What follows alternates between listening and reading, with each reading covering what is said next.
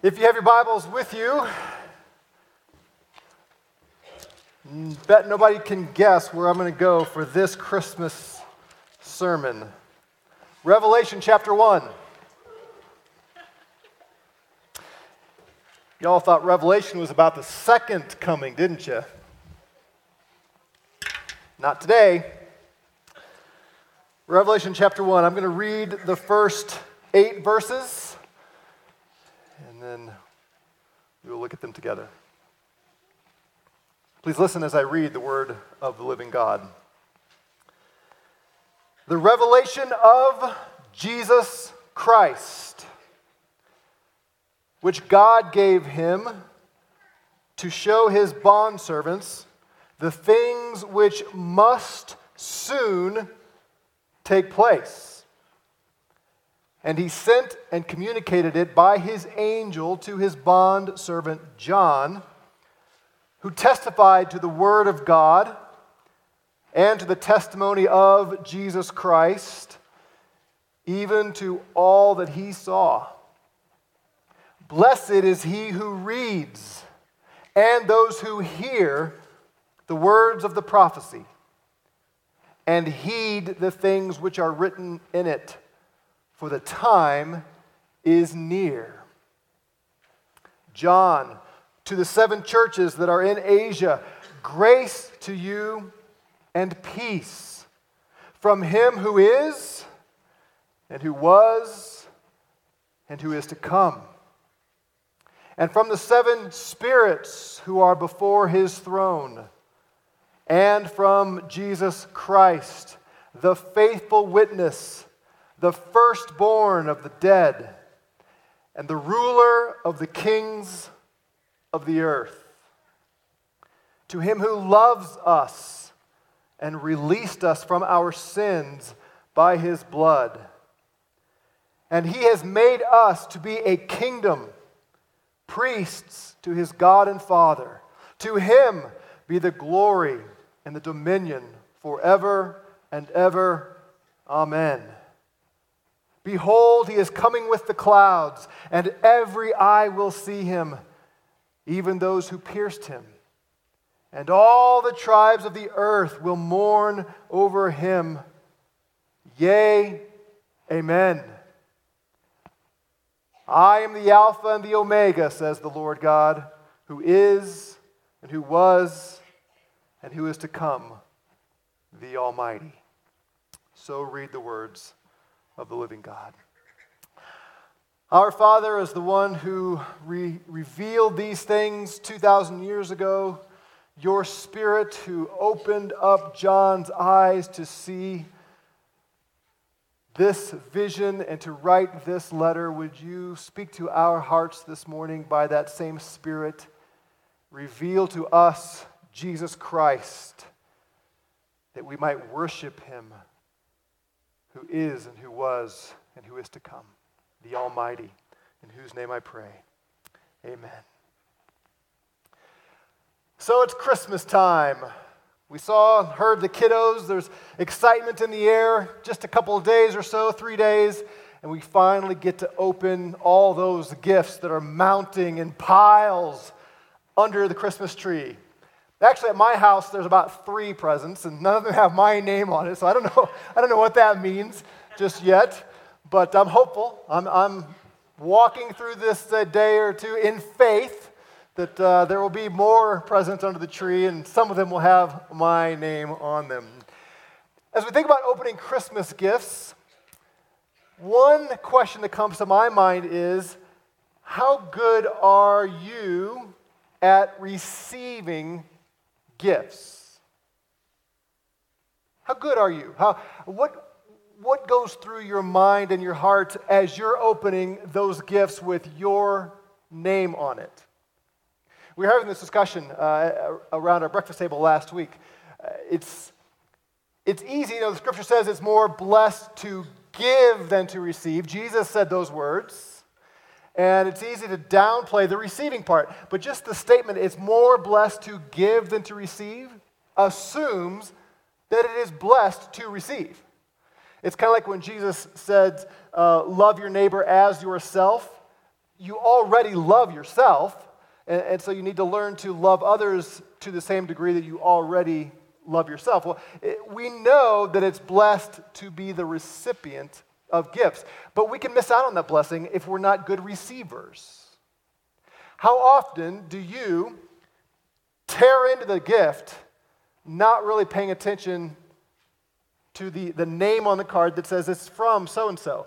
I'll admit, I'm not very good at receiving gifts. I, I typically uh, have to go back and look through the trash to see who gave me what gifts because I, I didn't really care. I just wanted to see what was in it. Even at my age, I want what's in this box? What, what's in here? And yet I'm, I'm, I'm retraining myself to look at who it's from and draw the association between this person who gave me this gift and what gift they gave me.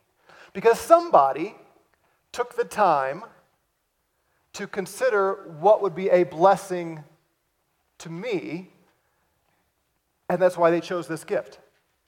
And so I'm trying to retrain myself to draw that association so that I don't just receive the blessing of having something, but also the, the connection with whoever it is who's given me the gift. Do you do that? Are you good at receiving gifts?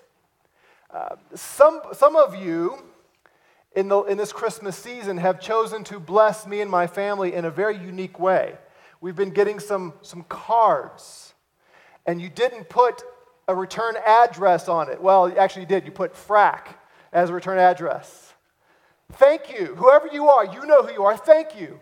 It's been a huge blessing to my family and I. Now, I don't have the privilege of making the connection with you individually because you didn't tell me who you are.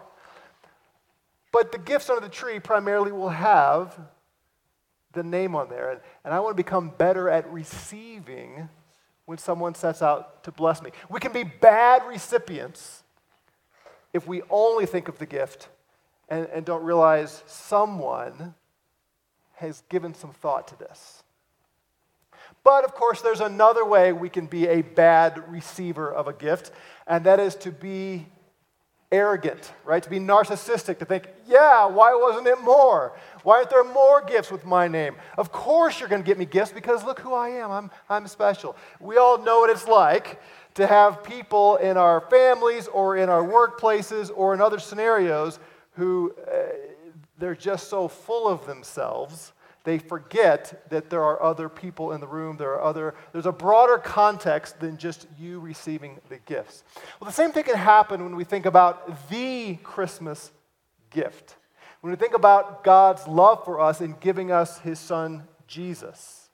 It's easy to make that so individualistic that we forget Jesus came to, to die on the cross as part of a much, much bigger story.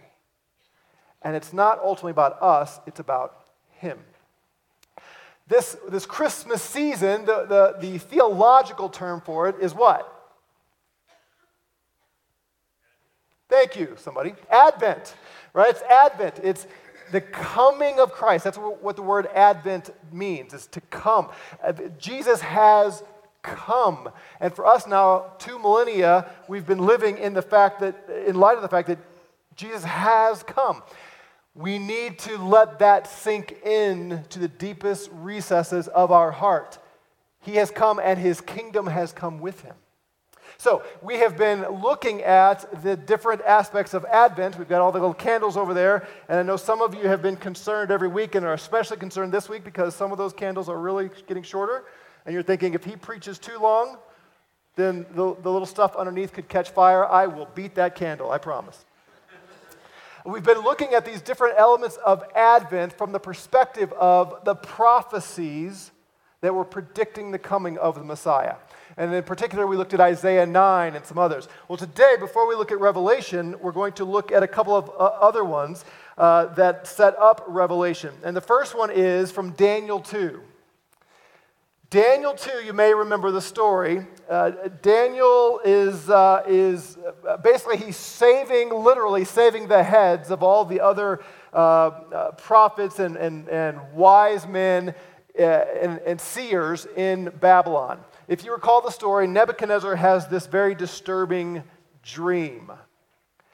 And he calls all the seers in and he says, I want you to tell me not just the interpretation of the dream, but I want you to actually tell me what I dreamed and then give me its interpretation.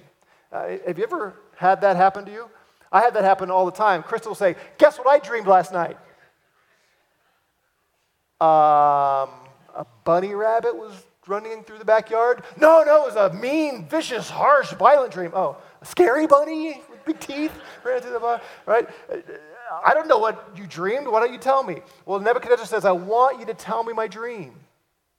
And if you can't tell me my dream, off with your heads. Can you imagine?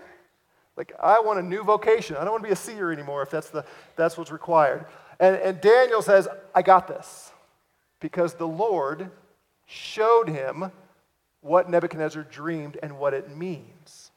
So Daniel walks in and says, Here's what you dreamed. You dreamed that you saw this huge giant statue, and uh, the head was a head of gold, and the chest was silver, and the thighs were bronze, and then iron and clay made the feet. And then you saw this stone that no man had carved. And this stone came and knocked over the statue, crushed it to the ground, pulverized it, and then that stone grew up into this huge mountain that covered the entire earth. It filled the earth. Nebuchadnezzar said, Whoa, yeah, that's exactly what I dreamed. What does it mean? And Daniel said, Well, here's what it means, king. First of all, you are the head of gold. And at that point, Nebuchadnezzar's head got a little bit bigger because uh, he thought, Yeah, I am somebody. Well, you're the head of gold. But you're going to not last forever, and another kingdom is going to come. That's, we now know, the Medes and the Persians. And then that kingdom is not going to last forever. Another kingdom is going to come. The, the thighs, that's the Greeks and Alexander the Great. And then there's going to be another kingdom that's going to come destroy that one or, or conquer that one, and that's going to be the Roman Empire. That's the feet of clay and, and iron. And that's exactly what happened. We now, in hindsight, can look back and see exactly how that worked. Babylon existed for a while, then the Persians came, and then the Greeks came, and then the Romans came. And he says, in the middle of that kingdom, the last one, God is going to set up his kingdom. That stone that grows up into a giant rock mountain and, and, and fills the earth, that's God's kingdom. And in the reign of Caesar Augustus that we looked at last week, the child was born who would be God's king of God's kingdom. Now, if you read Daniel 2, five times the word revelation or revealed is used. Five times, either Daniel or Nebuchadnezzar says something about the God who reveals things, the God who gives the revelation. And he says, You have revealed, God has revealed the things that will happen in the last days. Keep that in mind. Revelation, last days. So that's Daniel 2. A few chapters later, Daniel 7 is a familiar prophecy. We have looked at this recently in other contexts. I'm, I'm just going to quote the key verses here. Here's another vision now that Daniel is have, having, not, not Nebuchadnezzar, but Daniel is having this vision. And in chapter uh, 7, verse 13, it says, I kept looking in the night visions and behold, and this is the key phrase here, okay? With the clouds of heaven. So Daniel sees with the clouds of heaven one like a son of man coming. So Daniel sees in his vision the Son of Man coming with the clouds of heaven. And he came up to the Ancient of Days and was presented before him. So remember this in the earlier uh, part of the vision God is on his throne, and the throne is on fire, and the wheels of the throne are on fire. And out from the middle of the throne comes a, a, a river of fire, and everything's on fire. And there are myriads of angels around and all these books and thrones and things, and the Son of Man comes up to the throne of God. That's what Daniel's seeing here. And to the Son of Man was given dominion, glory, and a kingdom that all peoples, nations, and men of every language might serve him, the Son of Man. And his dominion is an everlasting dominion which will not pass away, and his kingdom is one which will not be destroyed. It's the same thing that, that Nebuchadnezzar saw, or that, John, that Daniel revealed in John chapter, or John, that's next month. Uh, Daniel talked about in Daniel chapter 2. When God builds this kingdom in the time of the Roman Empire, which will grow and fill the earth and it will expand. That's what Daniel is seeing here in chapter 10. So we've got revelation and the stone that becomes the, the mountain that fills the earth. And now we have the Son of Man coming to God and receiving the kingdom that will last forever. And he comes in the clouds. So hold those in your, hold those in your mind. They're going to be important. One more. In Psalm 89, so, so Nebuchadnezzar and Daniel, all that's 500, 550, 550 years before Jesus, somewhere in there. Psalm 89 is prior to that. And this psalm, there's a lot of predictions about the, uh, the son of David, David, the great king of Israel. He's going to have a son who will sit on the throne of God forever. And there's a lot in the psalm that predicts this, but I'm going to highlight a couple of verses. Verse 27 says this this is God speaking. I also shall make him, the son of David, my firstborn, the highest of the kings of the earth.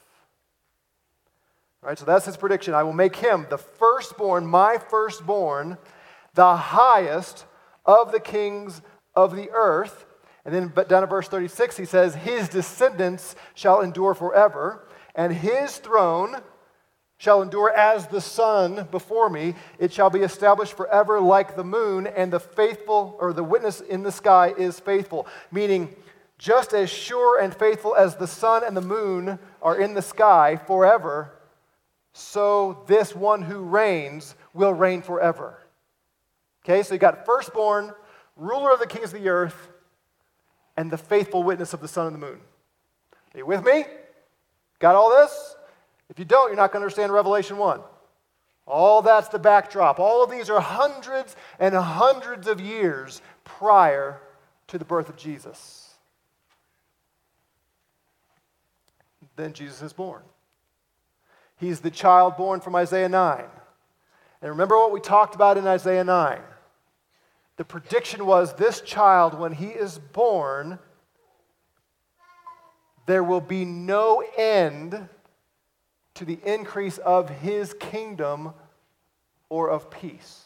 Remember, we looked at that a couple weeks ago. No end to his kingdom or of peace. When he was born, he lived to be a, an adult man.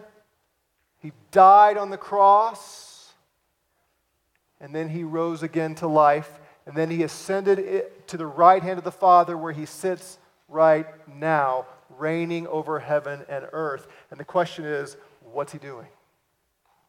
And what has he been doing for the last two millennia? Well, we're going to get a little glimpse of that here in Revelation chapter 1. So, the first phrase of Revelation chapter 1 the revelation of Jesus Christ. There are lots of allusions in Daniel, but especially here early on, I mean in Revelation, especially here early on, to Daniel.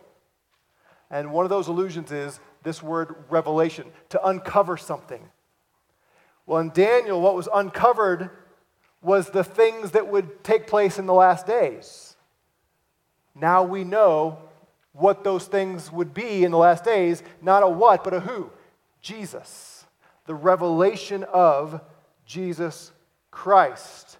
God gave him this revelation to show his bondservants the things which not will take place in the last days, but now John changes it. These things must soon take place. Not soon for you and me,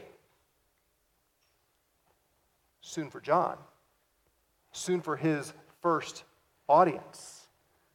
He wrote this in the first century. These things must soon take place. Jesus is being revealed. He sent communicated by his angel to his bondservant John, who testified to the word of God and to the testimony of Jesus Christ. So God gave it to Jesus. Jesus gave it to his angel. The angel gave it to John. John gives it to us. so that we might see and know Jesus Christ. He testified to the Word of God, to the testimony of Jesus, to all that he saw. In verse 3, blessed is he who reads. So right now I'm being blessed because I'm reading this prophecy. And you're being blessed because he says, Blessed are those who hear. Most importantly, blessed are those who heed or keep these things which he's written uh, here. Why? For the time is near. For John's original audience, this was going to happen now, whatever this is. So John says, I'm writing to the seven churches that are in Asia. That's our modern day Turkey. That was Asia Minor. And as you know, the, ch- the seven churches that he writes to in chapters 2 and 3 are all churches in that area. Here's what he says Grace to you and peace. Remember, we talked a couple weeks ago. From now on, when you see that opening, grace to you and peace, don't just think, oh, he's being nice. This is not just a, hey, how are you? And you expect you to say fine, because if you say anything other than fine, I don't want to really hear it. I don't have time to hear all your problems. Just say fine. You know, how are you? I'm fine, thank you. How are you? Fine. And, and let's move on with our day. That, that's not this kind of greeting. This greeting is truly grace to you, God's grace to you, and peace, because the Prince of Peace has come, and there will be no end to the increase of his peace. Grace to you and peace from him who is and who was and who is to come. I wasn't sure if I was going to do this or not. I'm going to take a moment here. In, in my translation, I just read to you grace to you, peace from Him. Do all your translations say Him there? If you're a grammarian, Him is the proper form of the pronoun. That is not the pronoun in the Greek. In the Greek, it is he.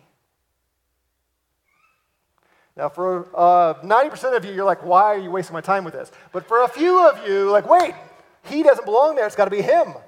I'm talking to my wife now. It's got to be him. In the Greek, it's he. He who is, not him. And the question is does John not know Greek? Does he not know basic grammar? I mean, a, a, sixth grader, well, in our day, a, a 12th grader ought to know the difference between the him and the he. What's going on here? The way it's framed in the Greek is the same as in Exodus chapter 3 when God shows up and he says, Tell them I am he sent you. Not I am him, but I am he. It's the same structure. What's going on here, the reason John kept it he in the Greek, even though grammatically it should be him, is the one who is. This is Yahweh. This is Exodus 3. This is I am. This is the Greek form of I am. So John is saying, Grace to you and peace from he who is, from I am. Does that make sense? Tracking with me? All three of these phrases kind of capture that. He, him who is, and who was, and who is to come is a longer way of saying, I am. I am now, I am in the past, I am in the future, I am. So you thank God here. But then look at verse 8. What color is verse 8 in your Bible? If you have a red letter Bible, it's in the red, right? Jesus says, I am the Alpha and the Omega, says the Lord God, who is and who was and who is to come, comma, the Almighty. Remember we saw in, in Isaiah chapter 9? He will be called Wonderful Counselor. What's the next one? Almighty God, thank you, Martha, and then Everlasting Father, and then Prince of Peace. He will be called Almighty God. Jesus says, I am Him. He, I am He. I am Him and He. I am Almighty God, the one who was and who is and who is to come. So, grace to you from God and from the seven spirits who are before his throne. And I'm tempted to go back and draw that out of Isaiah 11, but I'm not going to take the time. You can look at that if you want. But in Isaiah chapter, well, I'm going to, I am going to read this. Let the candles burn. I can, we'll be all right. So in Isaiah 11, it says this Then a shoot will spring from the stem of Jesse, and a branch from his roots will bear fruit. We, that's Jesus. He's the, the offspring of Jesse, uh, the son of David. That's Jesus. And here's what it says The Spirit of the Lord will rest on him. That's one Spirit. Spirit of the Lord. The Spirit of wisdom. That's two. The Spirit of understanding. That's three. The spirit of counsel, that's four. The spirit of strength, that's five. The spirit of knowledge, that's six. And I skipped one. And the fear of the Lord, that's seven. The seven spirits rest on this one. That's what John is seeing here. That's what he's saying from the one who, the seven spirits of God. So you've got the Holy Spirit, but specific application to Jesus Christ. And then verse 5 and from Jesus the Messiah. And look at the three things he says about Jesus the Messiah faithful witness, firstborn from the dead, ruler of the kings of the earth. All taken from Psalm 89 that I read to you. He's the faithful witness. In Psalm 89, it's the sun and the moon that are the faithful witness that he, God, will set his, his king on the throne. But now Jesus is the faithful witness. He is even more sure than the sun and the moon. And he's called the firstborn of the dead. Some of you are getting a little nervous now because you know how much time I could spend on firstborn. I'm not going to spend as much time as I would like to on firstborn, but you have to know this. The firstborn son in antiquity was the one who had inherited the entire estate. He became the, the patriarch when father died. He got two thirds of the inheritance. He became the king of the clan, the ruler over all of his sons. He's the one that received what we call the firstborn blessing or the primogeniture blessing. And now, when father died, then all the other sons and daughters would submit to the firstborn. He became the king in dad's place. And that's what Jesus did. He became the king. He, God says, I will make him my firstborn. And he says, I'm going to give him many brothers in Romans 9 who will submit to him and bow down to him and worship him as king. That's Jesus. And John says, He is the one who is the ruler of the kings of the earth. That is present tense for John. In John's day, he is the ruler of the kings of the earth. Not someday will be, but is. Here's the question do you believe that? Do you believe that Jesus Christ today rules over the kings of the earth? Of course you believe that. But do you really believe it? It is easy to get this right in our head. It's easy to say, yep, check, and not actually believe and live our lives from the perspective that Jesus is ruling over every king on planet Earth right now. I mean, who is our earthly king? Uh, Congress, maybe all three branches, the court, the houses, the, the executive branch. Jesus Christ is king of the United States government. And, and, and really, because we're a republic, we are the king. Because we're the ones that put them in positions to make laws. Is Jesus Christ ruling over right now the American Republic? Absolutely. He is its king. He's our king as a nation. Is he a passive king or an active king? Do you believe that? How about Putin? How about Kim Jong un? How about Iran, Iraq, Afghanistan, Syria, China? Jesus Christ is the king of all of their kings today. And we for, it's easy to forget that or to scratch your head and say, ah, well, I don't know what he's doing because it sure seems like these kingdoms are godless, out of control. Oh, Jesus is their king. And not only is he ruling, but he's also the one to whom they will give an account someday. No matter what atrocities anybody gets away with today on planet Earth, someday they will stand before the king and give an account for how they ruled because Jesus is currently the ruler of the earth. Remember, we talked last week for the joy set before him, he endured the cross. That joy is not future, that joy is now for him. He is now experiencing the joy for which he endured the cross as he reigns over heaven and earth. And he's not doing everything quite the way you and I would do, probably. Right? We would have wiped out the enemies a long time ago. Just, okay, let's, let's get on with it. For his purposes, he has not done that. But that's who he is, and that's what he's doing.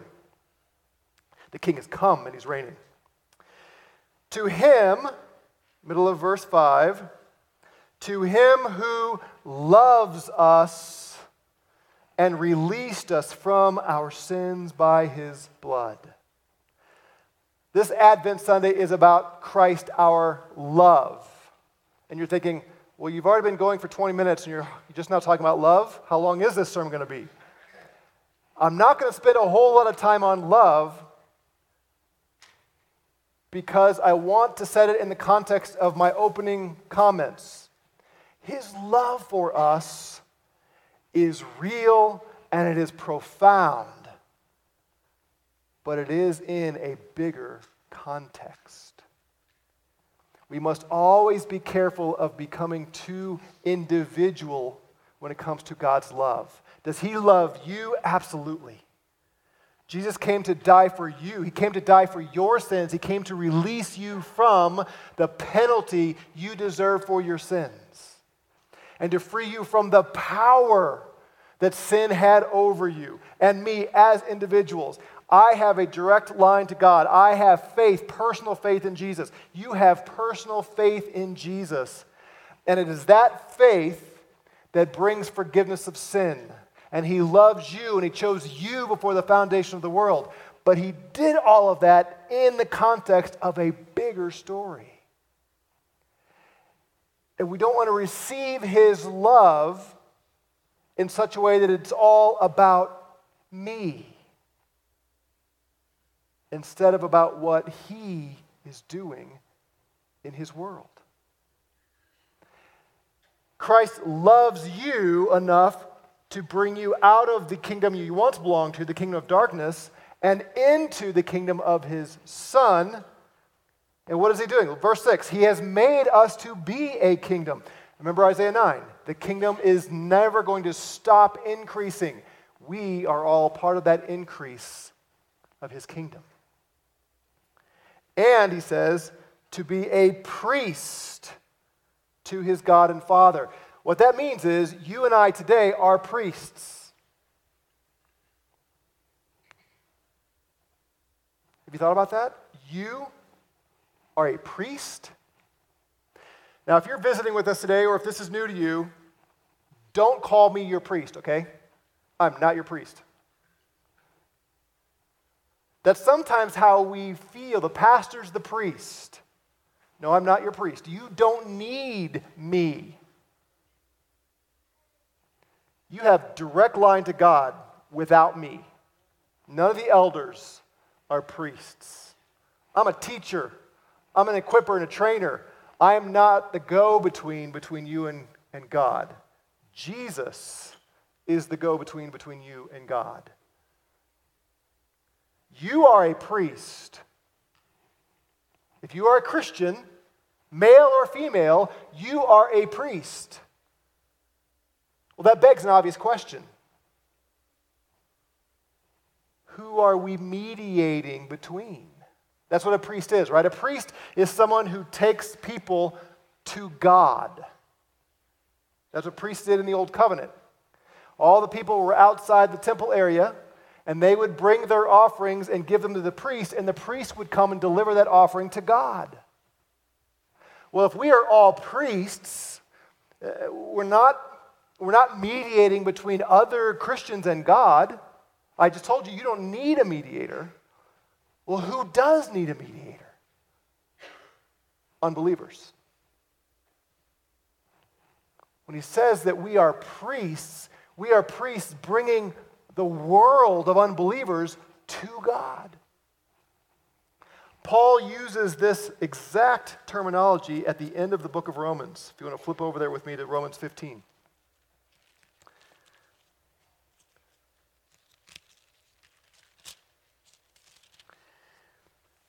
In Romans 15, verse 15, Paul says, But I've written, to, I've written very boldly to you on some points so as to remind you again, because of the grace that was given me from God to be a minister of Christ Jesus to the Gentiles. So that's what that was his calling. He was a servant of Christ to the Gentiles.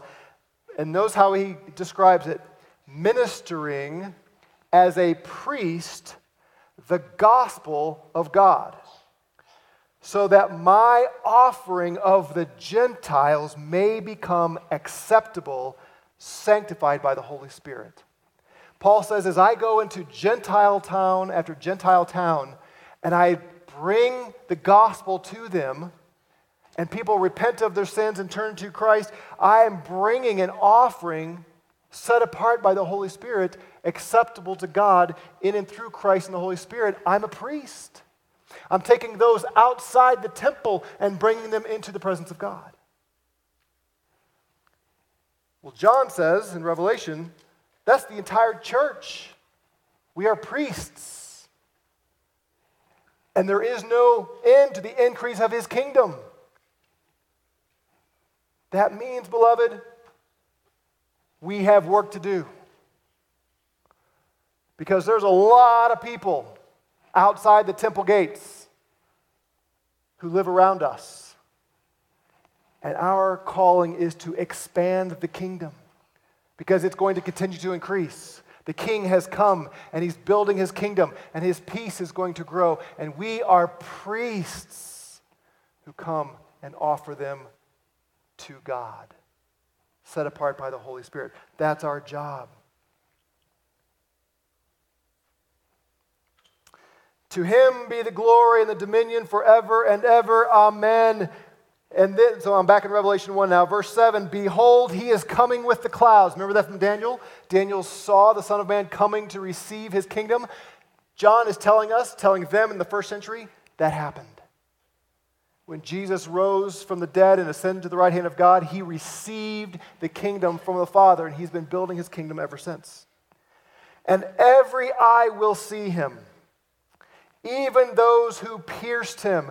And now he's alluding to Zechariah. For the sake of time, I didn't take you to Zechariah, but he's alluding to Zechariah. Every eye will see him, even those who pierced him. Even Jews will understand that he is the king. And all the tribes of the earth will mourn him. Same thing, he's referring back to something in, in, the, in Zechariah. Zechariah sounds a lot like Revelation. If you haven't read it lately, go back and read it and you'll see that. In Zechariah, it's the tribes of Israel who will see him and mourn over him. Notice what John does with it all the tribes of the earth. Now he's combining Zechariah's statement with the original promise made to Abraham in you, all the families of the earth will be blessed. How are all the families of the earth going to be blessed? When the seed of Abraham comes. That's Jesus the gospel is going out, and every family group in Colorado Springs, every people group in the U.S., every people group in Senegal, in West Africa, in Russia, in China, everywhere across the globe, all families of the earth are going to mourn over him, mourn in repentance, and come to him. Yea and amen, it says. So, what's our job here coming out of Advent? Just to celebrate a baby? No. Just to think about the incarnation? No. The king has come. And He's expanding His kingdom. And His love is, is filling the earth, and His glory is filling the earth. And we have a role to play in calling people to bow the knee to the King who has come. When I was a kid growing up, my mom taught me a song, and I want to see when I give you one little hand gesture if you know what song I'm about to sing. Ready? You guys are good.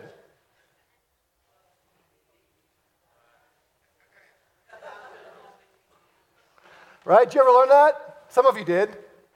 And it, it's really great, isn't it? Like deep and wide. And then the second time, you don't sing the deep, right? It's and wide and wide. And then you skip the deep and the wide. D, or, and. And at the end, you're just, you're just doing the motions. It's kind of a simple song.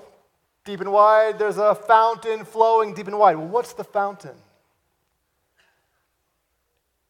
It's, it's the love of God. And the fountain is flowing deep and wide. We're going we're gonna close here with the song, How Deep the Father's Love for Us. And, and, and when we think about God's love, I think we especially appreciate the depth of God's love. And what I mean by that is, He loves you and He loves me. It, it's overwhelming to think that He would send His Son to die on the cross for, for me, for you. But sometimes I think we don't really believe it's very wide. But the scripture says from the, from the four corners of the earth, he is going to reign and his kingdom is going to spread, and, and all the families of the earth are going to mourn over him. How wide is his love? How far reaching is his gospel? Here's what I think we do we, we read these promises that, that, that the, the glory of the Lord is going to fill the earth. That stone is going to become a, a mountain that covers the earth, that fills the earth. And, and, we, and there's an error, a very serious error, that concludes what we call universalism. Oh, well, if, if, if that's what it means, then everybody's saved, so we're good. Everybody's good. And that is heresy, right? No one is saved who does not confess Jesus as Lord and believe in their heart that God raised him from the dead. You have to believe in the death and resurrection of Jesus and confess him as Lord and follow him as Lord and obey him as Lord. Those things are required. So, nobody who doesn't do that, no one's going to be saved. So, all of these promises about the far reaching glory of God none of those imply that everybody is saved. No, no, only those who repent. But I think sometimes then we flip to the other extreme and we read these massive promises and we really think, yeah, but it doesn't really mean that. Just, going to be very, very small.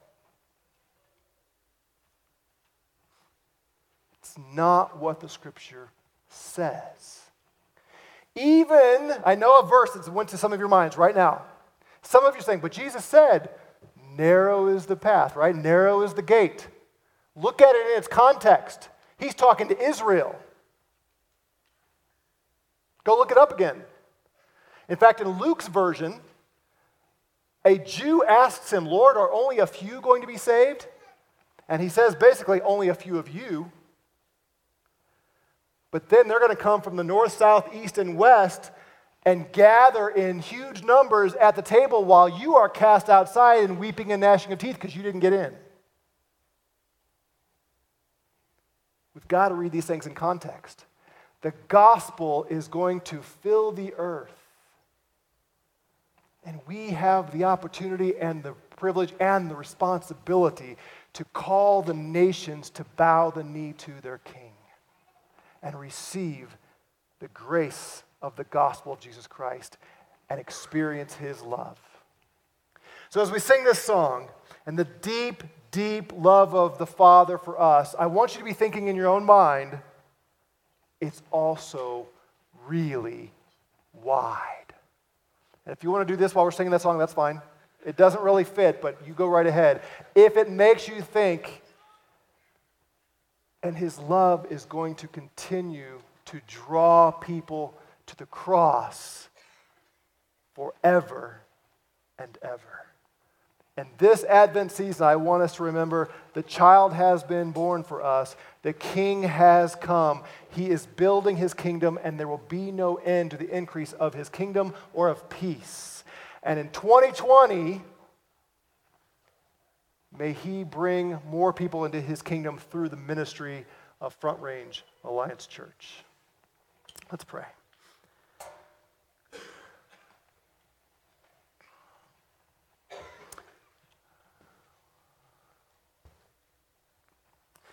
Father, on behalf of all of my brothers and sisters in this room, I say thank you for opening our hearts and minds to the truth of the gospel, for making your love wide enough to include us. But there is a fountain flowing deep and wide. You are not done expanding the kingdom of your Son Jesus. And you are not done pouring over sinners the fountain of your love. And so may we receive your gift personally with gratitude, but also in hope and faith, and with the, the conviction the hopeful conviction of seeing others be the recipients of your love. Father, our brother and sister in another part of the world that we heard their report, use them in the upcoming year to bring people to faith in Jesus Christ and use every one of us in Colorado Springs to expand the kingdom of your Son. Our King has come. He loves us and his love overflows. May we be part of that overflow. Amen.